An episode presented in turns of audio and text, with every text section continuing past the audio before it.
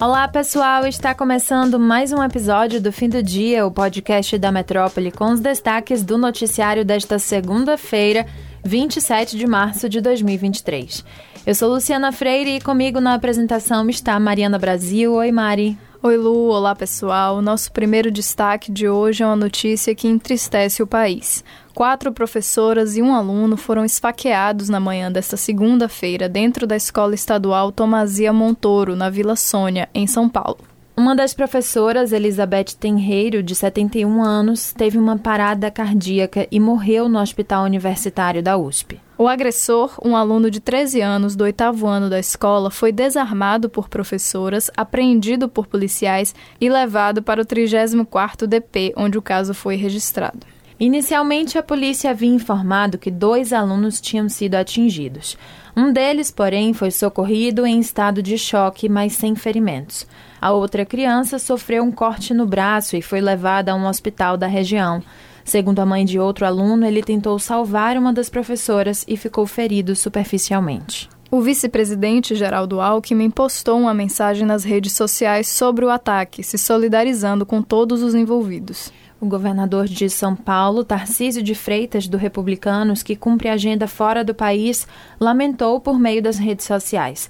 Freitas, inclusive, disse que estuda colocar policiais em escolas de forma permanente. O prefeito da capital paulista, Ricardo Nunes, do MDB, também lamentou o ataque. Abre aspas, uma tragédia que nos deixa sem palavras, fecha aspas, foi o que disse ele. A ministra da Igualdade Racial, Aniele Franco, se solidarizou com as famílias e disse que vai trabalhar pela segurança nas escolas. A gente segue acompanhando esse assunto. Depois de adiar a viagem à China, o governador Jerônimo Rodrigues anunciou nesta segunda-feira no seu Twitter que vai manter a visita ao país. Ele deve partir na noite da próxima quinta-feira, dia 31, com o objetivo de buscar investimentos para a Bahia. O governador havia adiado a agenda depois de o presidente Lula ser diagnosticado com uma pneumonia e precisar postergar sua viagem ao país. Jerônimo integraria a comitiva presidencial e por isso também precisou adiar a viagem, prevista inicialmente para o último domingo, dia 26. A nova data para a ida do presidente da República ao país asiático está sendo negociada pelo governo brasileiro com as autoridades chinesas e não foi definida. Lula foi diagnosticado com pneumonia leve na noite de quinta-feira. Na manhã de sexta, o governo comunicou que o embarque do presidente para a China seria atrasado da manhã de sábado para a manhã de domingo. Em uma reavaliação que aconteceu no último sábado, a médica Ana Helena Germoglio afirmou que, apesar da melhora no quadro de saúde do presidente, o Serviço Médico da Presidência da República recomendou o adiamento da viagem para a China até que se encerre o ciclo de transmissão viral. A gente também segue acompanhando. E de olho no que acontece na Rádio Metrópole, há cinco dias do aniversário de 59 anos do golpe de Estado que deu início à ditadura militar brasileira, a jornalista Cristina Serra analisou as consequências do período de repressão à política e à sociedade brasileira atual. Segundo Cristina, o Brasil não se olhou no espelho, não acertou contas com o passado tenebroso da ditadura e isso se reflete ainda hoje.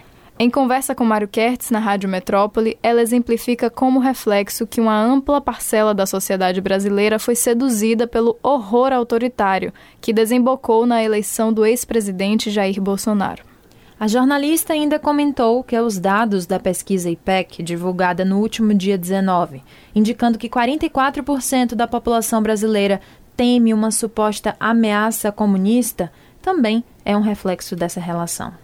Para Cristina, isso mostra que demos passos para trás muito largos e temos todo um trabalho de reconstrução que precisa ser feito para as instituições voltarem para seus lugares e exercerem seus papéis. Confira a entrevista completa no YouTube do portal Metron.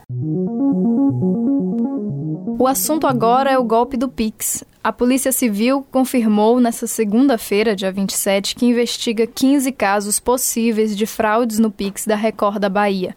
O órgão também informou que dois jornalistas e outros funcionários da emissora são alvos da investigação. Três aparelhos celulares já foram apreendidos e passam por perícia, segundo os investigadores. Em um áudio divulgado em um grupo de WhatsApp, o ex-deputado estadual Marcel Moraes atribuiu ao repórter Marcelo Castro o desvio estimado de 800 mil reais do Pix da Record Bahia. O ex-parlamentar chamou o repórter de ladrão, vagabundo e pediu a prisão. Isso mesmo. Os funcionários da Record Bahia são investigados por supostamente terem desviado dinheiro de doações feitas para uma menina que tratava um câncer e teve o seu drama exibido no Balanço Geral Bahia. O caso é apurado pela Delegacia de Repressão aos Crimes de Estelionato por meio eletrônico, no bairro de, da Moraria, em Salvador. E é claro que a gente segue de olho nesse assunto. E para fechar o episódio dessa segunda, uma polêmica do final de semana. Uma imagem do Papa Francisco com um longo e volumoso casaco viralizou nas redes sociais e até rendeu críticas, mas também elogios ao religioso no último sábado. A foto, no entanto, é uma montagem feita por meio de um programa de inteligência artificial. Especulações chegaram a ser criadas sobre a marca da peça. A Vogue, por exemplo, fez uma nota associando o casaco ao polêmico estilista papal Filippo Sortinelli. Depois, a revista emitiu uma errata.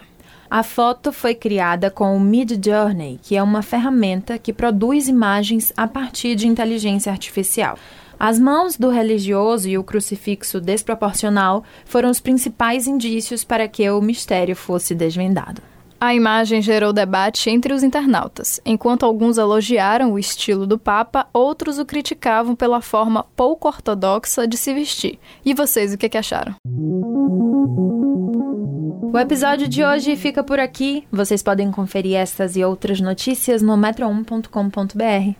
Confira também as nossas redes sociais, arroba grupo.metrópole no Instagram e no TikTok e arroba metrópole no Twitter. Ative também as notificações no Spotify para receber um alerta toda vez que sair um novo episódio do fim do dia. Valeu, Mari. Tchau, pessoal. Até a próxima. Tchau, Lu. Tchau, tchau, pessoal.